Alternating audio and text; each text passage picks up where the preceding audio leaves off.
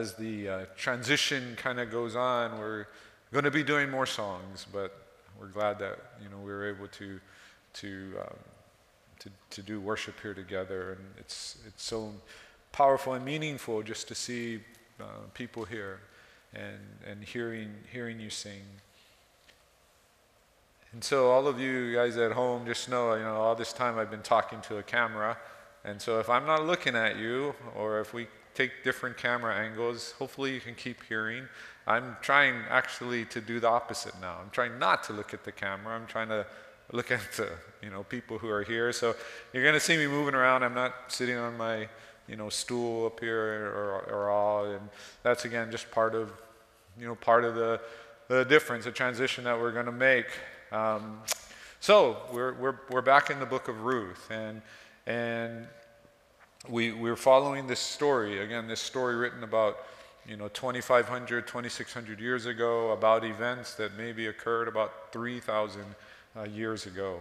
And the whole series has been on, you know, the, really the centrality of God's grace, about how important God's grace has always been among his people. That it's not just God's grace received, but it's God's grace that's expressed to others who, who are around us. And so, you know, we, we, we've, we've been reading that and we've been looking at it and, um, and, and trying to see this in the story and see how the, the community of faith is, is, is, is kind of bound together by this, this grace. And so we're, we're going to go get to kind of the, the, the, mid part of this story. And you can see the title of the story says, you know, there is a Redeemer. And, and, and we're going we're to talk about that. But before we get there, I wanted to uh, help us understand uh, that this story obviously isn't just about events from 3,000 years ago. This story parallels uh, our own story and our need for a Redeemer. And so, you know, to, to help people understand it, I wanted people to understand, you know, what that word redeem is all about. You know, we use it in church, we have it in songs, we sing it, we read it in the Bible, but what is that word really all about? And, and it actually has to do with, with slavery.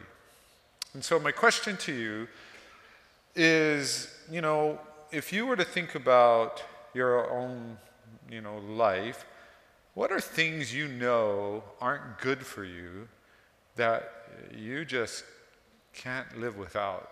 You know they're not. You know that whether it's a habit, whether it's a, you know, something you eat, something you drink, something you smoke, you know it's not good for you. You know, you know it's it's it's it's harmful in some way, but you just can't live without it. And um, almost to the point that you've either developed this huge sense of denial or acceptance. You're like, yep, I know this is killing me, but I'm, I'm just going to keep doing it. Or you've kind of decided, like, no, um, all those scientists are wrong, all that research is wrong, this is really okay, right? Um, you know, I, I, was, I posted on, um, you know, on Facebook yesterday this, this, this thing, which is just saying something to the effect of that you know, what part of this pandemic shutdown has done is it's forced us to live with things that we thought we couldn't live without. There's so many things that either we do, activities we do, uh, habits we have, you know, you know, things we just feel we have to do, and we we we've lived without them. You know, we've lived without you know, sports. You know, we've, we've lived without people being able to go, you know, shopping. We've lived without, you know, um, you know, families running their kids from, from ballet to soccer to basketball to all these things. We've, we've lived without so many things that we thought we couldn't live without. We thought this is, this is what it means to be a, you know, to be an American, or this is what it means to be an adult, or this is what it means to be a family. And we had all these things that we thought we couldn't live without, and we've lived without them. And you know what? We're okay. I love baseball. I love to play fantasy baseball, but you know what? I'm okay. I, am not a slave to like, to like, you know, every day having to check the baseball scores and having to check in on my favorite team and, and, and all these things that, that take my time. You know, I, I, am not obsessed with, with, you know, all these things about sports that I thought like that, that, that, would, that made life so meaningful and so, you know, real or fun. And, and I, the, the ending of my post was, we've lived without these things. How quickly will we become slaves to them again? God's granted us this time where he's, he's, he's kind of broken all those habits. He's broken all those things that we think, like, I have to do this, I have to do that. And this is why I can't do these other things. When will we, we become slaves to them again? And especially those things that really aren't, aren't helpful. You know, I, I remember back when I taught, I was, I was helping to teach a Sunday school class at one of our churches in Texas, and it was a Sunday school class for, for uh, families, parents with children who were in preschool. And, and in that time, you know, the, you know, we, would, we were teaching and and you know, we came to this understanding that one of the things that we didn't really have is we didn't really have Christian community. Oh, we came to Sunday school every Sunday and we went to worship, but we didn't have Christian community. We really didn't have um, relationships that were much more than just, hey, we see each other, you know, once a week. And we started to talk about it. And w- what we all realized is who has time for that? You know, we were working full time, some of us two jobs, we had kids, you know, and, you know, we're activities, things to do around the house, everything else. It's like, who has time for Christian community? And yet we all realized that that's what we were called to be. We all knew that that was what, you know, one of the first things that when we become Christians that we need to do is we, ha- we need to have a healthy Christian community. And all of us, many of us who had been to seminary, many of us who had served in churches, were coming to this conclusion that we can't because we don't have time. So we at least recognized our slavery, but none of us were willing to be freed from it. I think the pandemic has, has helped us. It's helped us realize there's a lot of things that we thought were so important that we couldn't live without, that we actually can. And maybe, just maybe, especially among believers, it will help us say, you know what? instead of going right back to the slavery to those things, why don't we start investing in being the community of faith and giving that time to each other? I don't know. But I do know this that we're not alone. We, we live in a world, a world that becomes comfortable to, in, in its own slavery. That everybody serves a master. Everybody is enslaved to something. Something is, is, is, is telling you or, or you know, making you do what you want to do. And, and you're like, no, no, no, that's not true. That's not true. You know, I'm my own person, I make my own decisions. I guarantee you that every decision you make is being influenced by things you know or you don't know. companies spend billions of dollars to not just know you, but to know how to present things to you in a way that you will buy them. Right? You, you, you go to the store, certain things, you, you immediately go, that's better than that. And you don't even know why.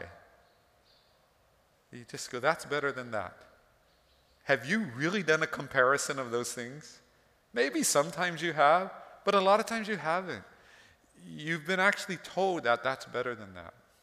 There's a whole thing called um, that, that stores do. It's, it's, and, and companies pay for this, by the way. It's how products are placed on shelves. So if you go to a bookstore, which they still do exist, they haven't yet gone the way of the dinosaur. But you know, if you go to a bookstore, if your books are on the lower shelves, doesn't mean it's worse. It just means your publisher didn't pay money for it to be on the upper shelves. And if your book is turned with the spine out, it's, it's because the other person paid to have their book turned this way so you could see the cover. You even know that? Do you even know that even in the stores you go in, they're manipulating you? Some of you probably know this that the things that they put right by the checkout counters in the, in the grocery stores, they have a word for it. You know what, the, what that's called? Impulse buying because they know there's certain products if they put right there you will impulsively go grab that stick of gum or that package of gum or that candy or the you know no hopefully none of you do this but the national enquirer or something like that right like you'll just that you'll just impulsively buy it you know you're you're there in that checkout stand for a couple minutes and you'll impulsively buy those things uh, that's just low grade stuff that's not even the more sophisticated things. And that's not even the other things that we become slaveries to, we become enslaved to. You know, things like addictions or things like that we become within our emotions that we become dependent upon. There's a lot of people that, that it's that it's found out that for whatever reason they develop, you know, a certain very harmful you know, eh, their self harm, ways of thinking about themselves, but they've developed it because it's the way that they can somehow have some sense of, of identity or control over their, you know, over, over their lives. And they know it, eh, but they can't escape it. They're, they're slaves to it. And you can even talk, to, and I've talked to people who've been in these situations, and they'll say they know it but they can't stop. Sometimes it's a, it's a relationship. You know, it's a, a boyfriend, girlfriend, a spouse. Sometimes it's, it's an idea of what we think is the highest, you know, the highest thing in life or what's going to bring us satisfaction. We've talked here about this church about how some people are enslaved to happiness and entertainment. They think the purpose in life is to be as happy as possible. We live in a world in a world that's increasingly comfortable in its, in, in its slavery. Well, we're going to get back to that. We're going to get back to the, the idea of the Redeemer. But before we do, um, we're going to go to the text. And the text, the text is talking about, we're getting to this point where all of a sudden Naomi is going to take action. And the question is, is why is she taking action now? the way that the story's been presented to us is that is that this wasn't like when Naomi was way back in Moab, she thought like, I've got a plan. I'm going to get one of my daughters-in-law, maybe both, to go with me back, and we're going to get back to um, to Judah. And I know there's a couple of my, you know, single bachelor relatives that would, you know, really need a wife and can be kind of the one that helps, you know, be our kinsman redeemer. So that's what we're, that's my plan. That's not how the story is presented. The story is not presented that she even knows that the field that Ruth goes to is one of her relatives. We know, the story tells us that, but Ruth, I mean, Naomi doesn't know. And certainly Ruth doesn't know. In fact, the, the story is presented with Naomi not expecting anything good from God anymore. So much so that she wants to be called bitter. She wants to be called Mara. So she doesn't expect anything good from God. Nothing. She's expecting to, to just kind of eke out an existence. Thankfully, Ruth is there to help her. and hopefully nothing happens to Ruth. And that's, that, that's it. And of course, at first, when Ruth comes home with so much, you know, so much grain, at first it's like, oh, well, you know, it's still going to be hard as long as, as long as, you know, that guy who owns that field is, is cool with what Ruth's doing. But it's a lot better now, so that's good.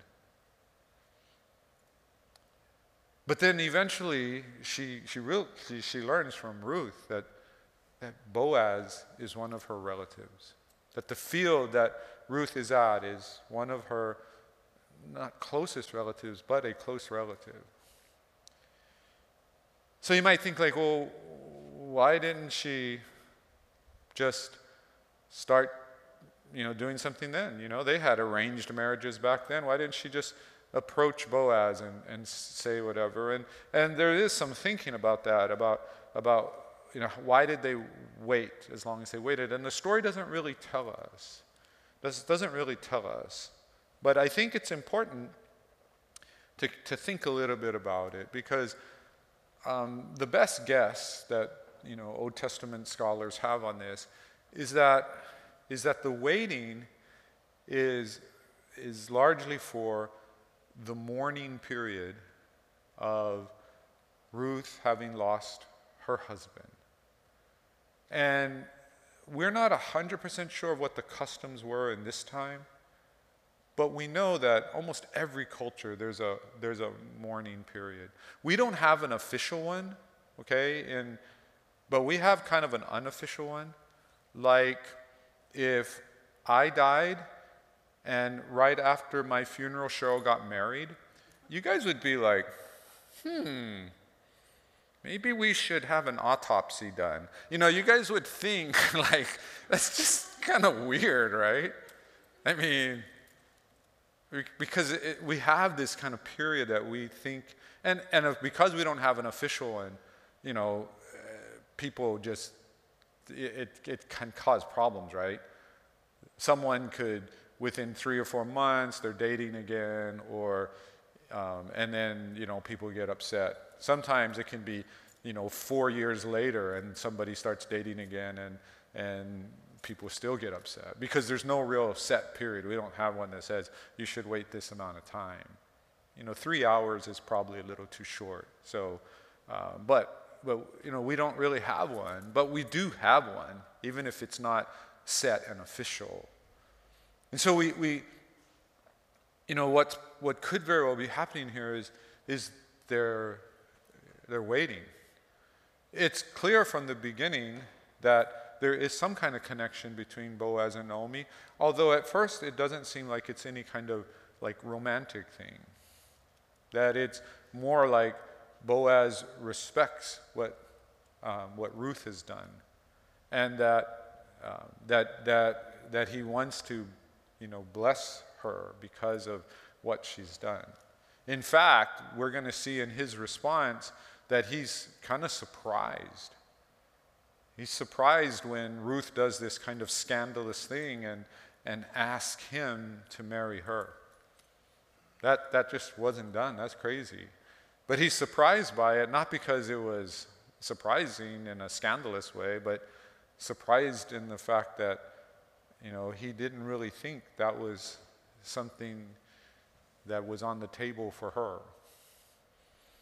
Um, so there's, there's, a, there's, there's this waiting period that could very well have been having to do with, with, with mourning and, and taking the time. And, and we know that in, in a lot of cultures, including um, Jewish culture and perhaps in Israelite culture of this time, that there would have been an outward sign of it maybe the color that uh, Ruth was wearing. It could have just been some other way that indicated she was in a period of, of mourning, grieving.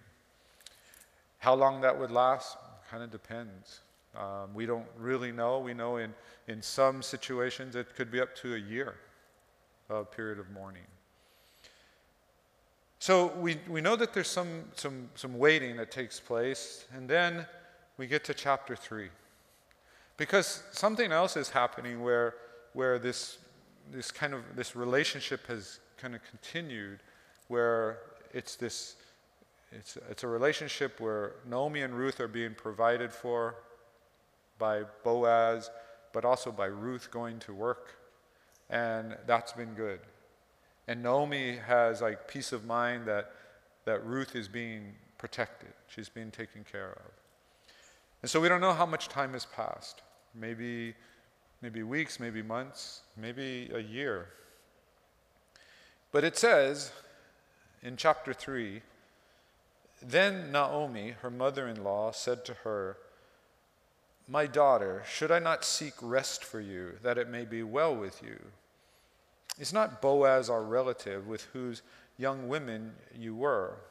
See, he is winnowing barley tonight at the threshing floor. Wash therefore and anoint yourself, and put on your cloak and go down to the threshing floor, but do not make yourself known um, to the man until he has finished eating and drinking. But when he lies down, observe the place where he lies, then go and uncover his feet and lie down, and he will tell you what to do. And she replied, All that you say, I will do. So here's the picture. You know, some people get in their minds that that that this is some kind of like, you know, like she's making some kind of sexual offer to to Boaz. And there there could be that kind of thing, but really, the way that the story's told, and we don't have time to unpack it this morning, you can, you can come to Wednesday night when we do a, a deeper Bible study on these things, and we'll, we'll talk about it. But, but it, it, the way that the story's t- told, it doesn't seem to be the case. Because Boaz, Ruth, Naomi, they're all presented as these, these upright people that want to follow the, the, the, covenant, that they're, they're not just, you know, conveniently following the covenant when it suits them, and then when it doesn't, you know, they're going to kind of abandon it. Plus, you also have to keep in mind that Boaz isn't by himself. You know, he's, he's there, and there's, there's probably other men who've been, who've been working, and they worked until it just got dark, and then they had dinner and slept because they're going to get up in the morning and, and work again. So the, the, the idea is that it's not like it's just, you know, there's Boaz up in this barn all by himself, and here comes Ruth. Okay? That's really not the picture at all. And so we, we, we, we see this thing that that on a certain level can seem kind of, again, scandalous. But it's not scandalous in the way we would think of it as being that way. Now, at first, before people are going to hear the whole story, it might have it might have appeared scandalous. But here's the bigger thing that that is scandalous about this story. Remember, this story is about the time of the judges.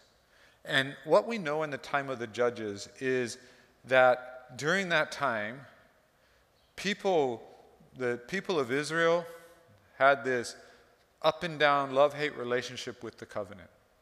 Sometimes they follow it, sometimes they abandon it and go into idolatry, give in to the pagan cultures around them. That was, that was very, very common in Judges. So, what's scandalous is the fact that all these characters are keeping the covenant, they're honoring the covenant. It's not that Ruth is doing something that, that's, you know, that's immoral. And the same thing would have been true if this story, when it's eventually written, okay, and it's probably part of oral tradition for you know a couple centuries, and then finally it's in the form we have it written down. It was probably the same thing was scandalous then. Here are these people who are so committed to the covenant that even though it would make just total sense not to go through all this process, it would make total sense. It's obvious. Boaz and Ruth, just get together already. Just get married. Just do this. But that they're following the covenant. even when it can be somewhat risky and they're not sure what the outcome will be. They're going to follow it anyways. And that would have been scandalous in the time of the kings. Because in the time of the kings, the only difference between the time of the kings and the time of the judges is that there's kings instead of judges.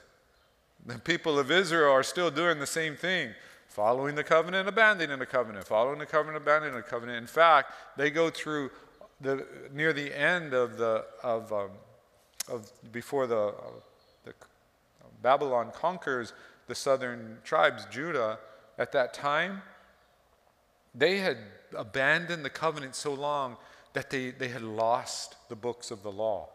They had lost the, the, what they considered the, the Bible, the first five books of, of what we call the Old Testament. They'd lost it. And then when it was finally found, they didn't know what it was.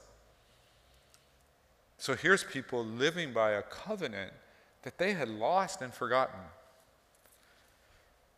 Well, the first point we need to see here is that God's plan is not always obvious. Naomi had no idea that this was how God was going to work. She had no idea this is how God was, was going to provide, uh, nor, did, nor did Ruth. And, and again, we know that. We see that the way that Naomi is presented, her, her mindset. And at first it seems like, well, you know, now that she knows he's a kinsman redeemer, well, of course, this, that's how the stories should turn out. But there's a few problems here. One is Boaz is older. And in this culture, you know, it's, you know, the, the, the young respect the, the older. The young doesn't initiate, the older initiates. The second thing is, he's a good Israelite. Ruth is a Moabite. And if he's following the covenant in every way, what makes you think he would violate it to marry someone who's from another culture when they were told to not marry people from other cultures? Two problems. And the three the third problem is, you know, he's this kind of important man in their society. He's this this landowner, this landowner, this master and she's a servant. And of course, you could throw into that whole thing too. You know, he's the man, and in that patriarchal society, that again, he's in so many ways considered superior.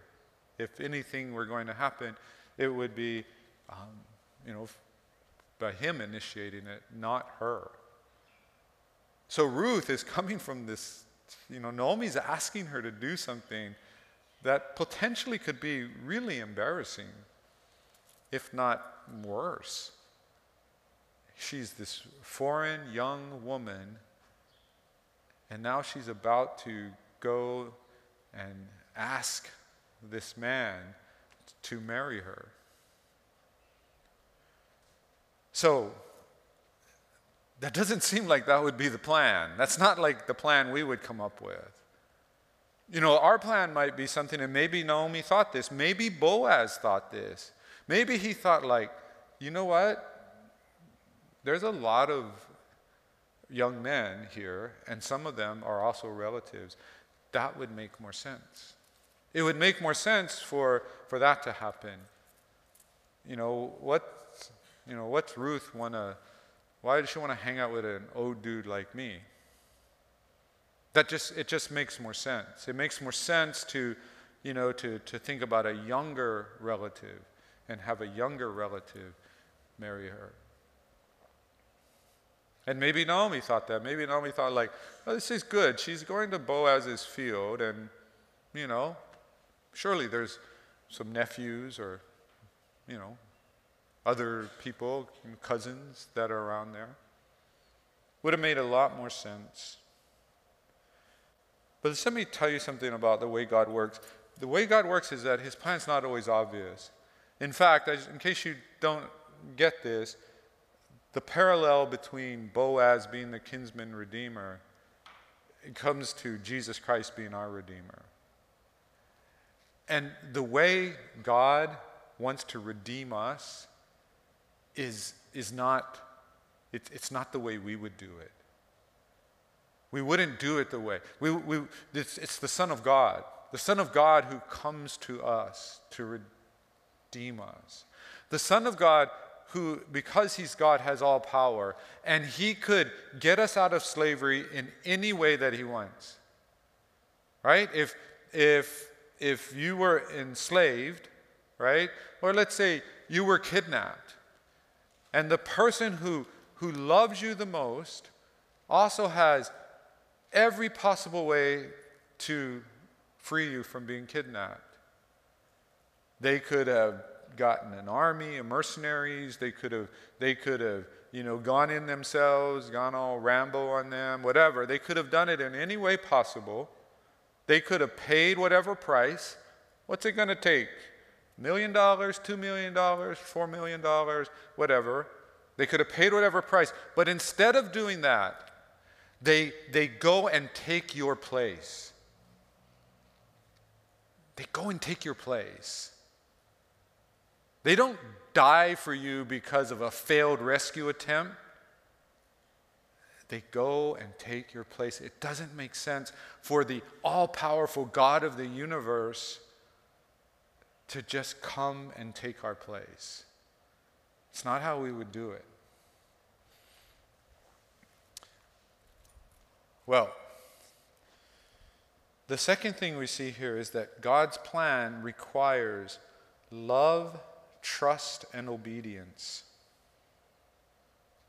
And we see that from Ruth to Naomi for sure, where Ruth loves, trusts, and obeys Naomi.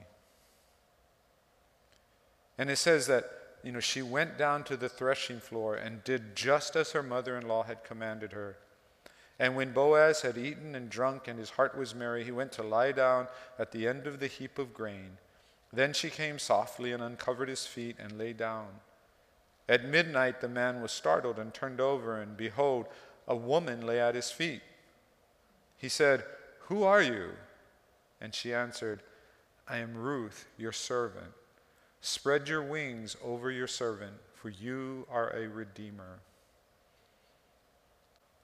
So Ruth is willing to take this risk, this thing that could, at, at minimum, just be really embarrassing you know, where Boaz could have think like, you know, I don't think of you this way. I think of you more like a good friend, you know, or something like that. You know, he could have been like, did I send you the wrong signals here or whatever? He, he could have said so many things to her. Plus, you know, there's, like you said, they're not alone. There's other people there. You get you some idea that it's really dark because, you know, Boaz has to ask, you know, who are you? But Ruth, Ruth does this.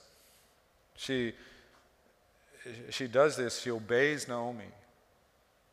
And what Ruth is pictured as here, and we talked about this word before, she's pictured as as showing that covenant love, the hesed, the covenant love, the loving, often translated loving kindness.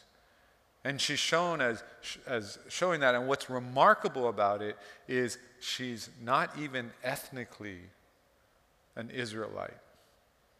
And yet she is showing that covenant love in ways that probably most Israelites wouldn't have done. And it, it's, it's interesting because she does it, and she does it, uh, at least from the text, like there's no question. It's like, okay, you know, Naomi? that's what you want me to do? I'm going to do it. And so, what we see is not just this, this love and this trust that's required, it's this act of faith. When, if, if, if we're going to follow God, one thing we have to understand is there is nothing from a worldly standpoint that's guaranteed. If it's God's plan, it's God's plan, but there's nothing guaranteed that you will be successful, not in a worldly sense. There's nothing guaranteed. You obey because it's God's plan. And you have faith. And you don't obey because you think somehow it's all going to turn out in the end. You don't obey because you think God is somehow going to make you wildly successful. This is why applying Christian principles to business are not always, you know, that that great if your thinking is if I apply these principles, God will make my business prosper financially in an earthly sense. No, it won't. There's no promise of that. You apply biblical principles and godly principles to your business because you're a believer in Christ and you want to do things God's way, whether they turn out financially beneficial to you or not. You do it because it's right. So she, she does this act of faith. It's risky, it's uncertain. And she does it. She takes a risk. And that last thing there that she says, spread your wings over your servant. It's interesting. First of all, that was a way of talking about what the husband's role was in marriage. It means to protect. Okay? So, so that, that she was asking, she was asking him in those words to be her husband. Again, you know, now when we were growing up, or when I was growing up, and maybe some of you, that would have even been kind of odd in that day. It was always the guy ask, you know, propose to the woman. It, it would have been kind of unusual even in, in our time for the woman to propose to, you know, to the man. But nowadays, you know, I hear it happens both ways, you know, and, you know, it's a changing culture. But in this time, it's crazy. She's asking him to marry her. And that's what's, that's, again, it's what's in that phrase. But notice she's not presumptuous about it, what she calls herself. You know, he's called her like, you know, my daughter. You know, he's talked to her that way. But she calls herself his servant. She's not presumptuous. She knows who she is in their, in their social order. She knows what she's asking him, and she's not trying to, like, you know, uh, kind of market herself in such a way that, that, you know, that, hey, Boaz, you know, this is why you should do it. It's because I'm awesome, you know. Like, no, I'm your servant. In, in a sense, she's saying, she's saying what's, what's true. I have no right to ask this of you, no right whatsoever. And that's how it's presented to us. It's not presented to us in, in any way that she knows what the answer will be. And again, there's all this dynamic young woman, foreign servant, asking this Israelite man, respected man, older man to marry her. Well, what is Boaz's response?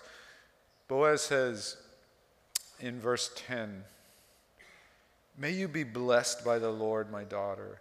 You have made this last kindness greater than the first, in that you have not gone after young men, whether poor or rich. And now, my daughter, do not fear. I will do for you all that you ask, for all my fellow townsmen know that you are a worthy woman. And now it is true that I am a redeemer. Yet there is a redeemer nearer than I. Remain tonight, and in the morning, if he will redeem you, good, let him do it. But if he is not willing to redeem you, then as the Lord lives, I will redeem you. Lie down until the morning. So Boaz's response. I, I think the way it's presented, because for us, it's shocking, right? Because we expect the response to either be like, no, crazy girl, go away, or yes, oh, thank you. You know, all this, you know, tension between us is now resolved. You know, I'm so glad you did it because apparently Boaz, you know, got tongue tied around women. I don't know why he didn't say, you know, whatever before, right? But but it's like, oh, that's that's one of the two outcomes. But no, it's not. Boaz says, I would love to marry you. But there's something higher than us. There's this, this law, this covenant that we're in. And according to the covenant, there's someone else. No matter what I want, no matter what you want, no matter what we think is best and makes sense, there is someone else, according to our laws and our covenant, that has first claim. And I'm going to follow it. I'm going to follow it. And now Boaz is taking the risk. Boaz is the one now who's, who's, who's now saying, like, because he obviously wants this. But he's saying, no. It's an act of faith. I'm going to honor the covenant, not knowing how it's going to turn out, not knowing what that other kinsman is going to say. I don't know, but I'm going to do it. I'm not going to you know, suddenly violate the covenant with God just because now it's going to make my life better. No, I'm going to follow. And so he does what is honorable and right. See, that's God's plan. God's plan is, is, is always that we would not have to accomplish his plan by doing something that's, that's evil to accomplish his plan. We, we, we, we, ha- we're not, we don't do something dishonorable. No, we do what is honorable and we do what is right. That's always part of God's plan. There's never this sense in Christianity that the ends justify the means. I've heard Christians say this, and when Christians say this, especially pastors and leaders say this, it makes me cringe. But it's when they say, like, you know, it's easier to ask for forgiveness than permission. What they're basically saying is, I'm going to do whatever I want, even though it could be, and I probably think it is wrong, but I'm going to do it anyways because I want to do it, and this is what I think is right. Because uh, later on I go, hey, hey, hey, sorry. It's, it's not right. Boaz doesn't do that. Boaz doesn't say, like, look, look, look, we'll get married on the down low, and then, you know, after a couple years, yeah, then we'll let everybody know. Oh, yeah, yeah, yeah. Sorry, we didn't know about Uncle so and so. And we'll bring it up then. And then we'll say, hey, hey, sorry, sorry, sorry. I'll throw it, I'll give him a few sheep, give him some land, he'll be happy. No. Does it the right way. He does it the honorable way. He does it in the way that follows the covenant. And this is what we see on the cross, by the way. Remember, Jesus is the Son of God the most powerful being of all. And instead of using power to redeem us, instead of using power to conquer evil, he dies. He pays the penalty. He declares God's judgment upon us as right because he pays the penalty. Because if Jesus had won the day through his power, he would have forever said, This is the way forward. The most powerful, the most powerful are the ones who are the most right. Instead, he surrenders, he sacrifices, he shows love. And because of that, he forever says, This is the way. Not the way of power, but the way of love. And so we read this last part where he says, he said, bring your, uh, he said, bring the garment you are wearing and hold it out. So she held it, and he measured out six measures of barley and put it on her. Then she went into the city, and when she came to her mother in law, she said, How did you fare, my daughter? Then she told her all that the man had done for her, saying, These six measures of barley he gave to me. For he said to me, You must not go back empty handed to your mother in law.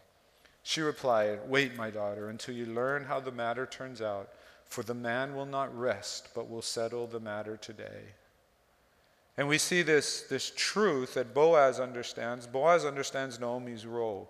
And Boaz believes that, you know, this, this is what God wants.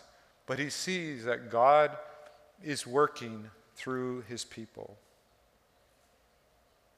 Boaz acknowledges Naomi's role. He sees that she's faithful. She sees that, that she's been obedient. She sees what Ruth has done in ter- terms of taking this risk and being faithful and obedient. And now he acknowledges that. He gives this grain um, to, to, thank, to thank her in a way. And really to kind of seal the message of, I plan to marry her, I will redeem her but I'm going to do it according to God's law, God's way. And see, for Naomi, there's hope. Remember, she's been cut off from her people. She's been cut off. Her family, her line is cut off from the people of Israel. She's on her own. She's lost. She's separate. And Boaz is the way back. Boaz is the way that she comes from this place of being lost and saying, When I die, my line dies, my family dies. We are no longer going to be in the history or the memory of God's people. It's over. And now it's going to be restored. It'll be restored through, through Boaz. Let me just tell you this is what Jesus came to do. Jesus came to take us. We, we, we, we were cut off. We're separate from God's people. We're separate from God. We're, we're, we're no longer apart. And we were that way from, from when we were born. We didn't just start out, you know, everything was cool and then, and then you know, made a mistake along the way. No. It's what our destiny is, is to be completely separated from God and from his people outside the kingdom. And Jesus becomes our Redeemer. Jesus is the one who says, This is the way back. It's not an accident the New Testament calls us the bride of Christ. It's tying into this idea of the, of the kinsman redeemer. And so he becomes like us in the incarnation. He becomes like us where, where the word becomes flesh. So, in that sense, he's our kinsman. And then on the cross, he becomes our redeemer. Some of you know this, some of you have accepted this, some of you don't. Some of you are still living separate, isolated, cut off from God and cut off from the people of God. And if you are someone who knows this redemption, I'm going to read a few Bible verses, and I hope these Bible verses tell you something. I'm not going to talk about them, I'm just going to read them. And my prayer is that this renews in you this, this great gift, this great act that, that you've already received. And that strengthens you because of it. But for some of you, you're still like how Naomi felt. You're cut off. You don't feel connected to God. You don't feel connected to His people. You're outside. I want you to listen to God's word, and I want you to, to know that there is a way. There is a kinsman redeemer, and his name is Jesus. In Titus 2 11 through 14, these aren't on the screen, okay? I just want you to listen. Titus 2 11 through 14. For the grace of God has appeared, bringing salvation for all people, training us to renounce ungodliness and worldly passions, and to live self controlled, upright, and godly lives in the present age, waiting for our blessed hope, the appearing of the glory of our great God and Savior Jesus Christ, who gave himself for us to redeem us from all lawlessness and to purify for himself a people for his own possession who are zealous for good works. The idea of redemption is that we're bought out of our slavery, our slavery to sin. But it's more than we're just bought out of slavery to sin. It's also that, that through that we are reconciled to God. In Romans 5 6 through 10, listen to this. It says, For while we were still weak, at the right time Christ died for the ungodly. For one will scarcely die for a righteous person, though perhaps for a good person one would dare even to die. But God shows his love for us in that while we were still sinners, Christ died for us. Since therefore we have now been justified by his blood, much more shall we be saved by him from the wrath of God. For if while we were enemies we were reconciled to God by the death of his Son, much more now that we are reconciled, shall we be saved by his life. And finally, in Galatians chapter 4, verses 4 through 7. But when the fullness of time had come, God sent forth his Son, born of woman, born under the law, to redeem those who were under the law, so that we might receive adoptions as sons. And because you are sons, God has sent the Spirit of His Son into our hearts, crying, Abba, Father. So you are no longer a slave, but a son. And if a son, then an heir through God.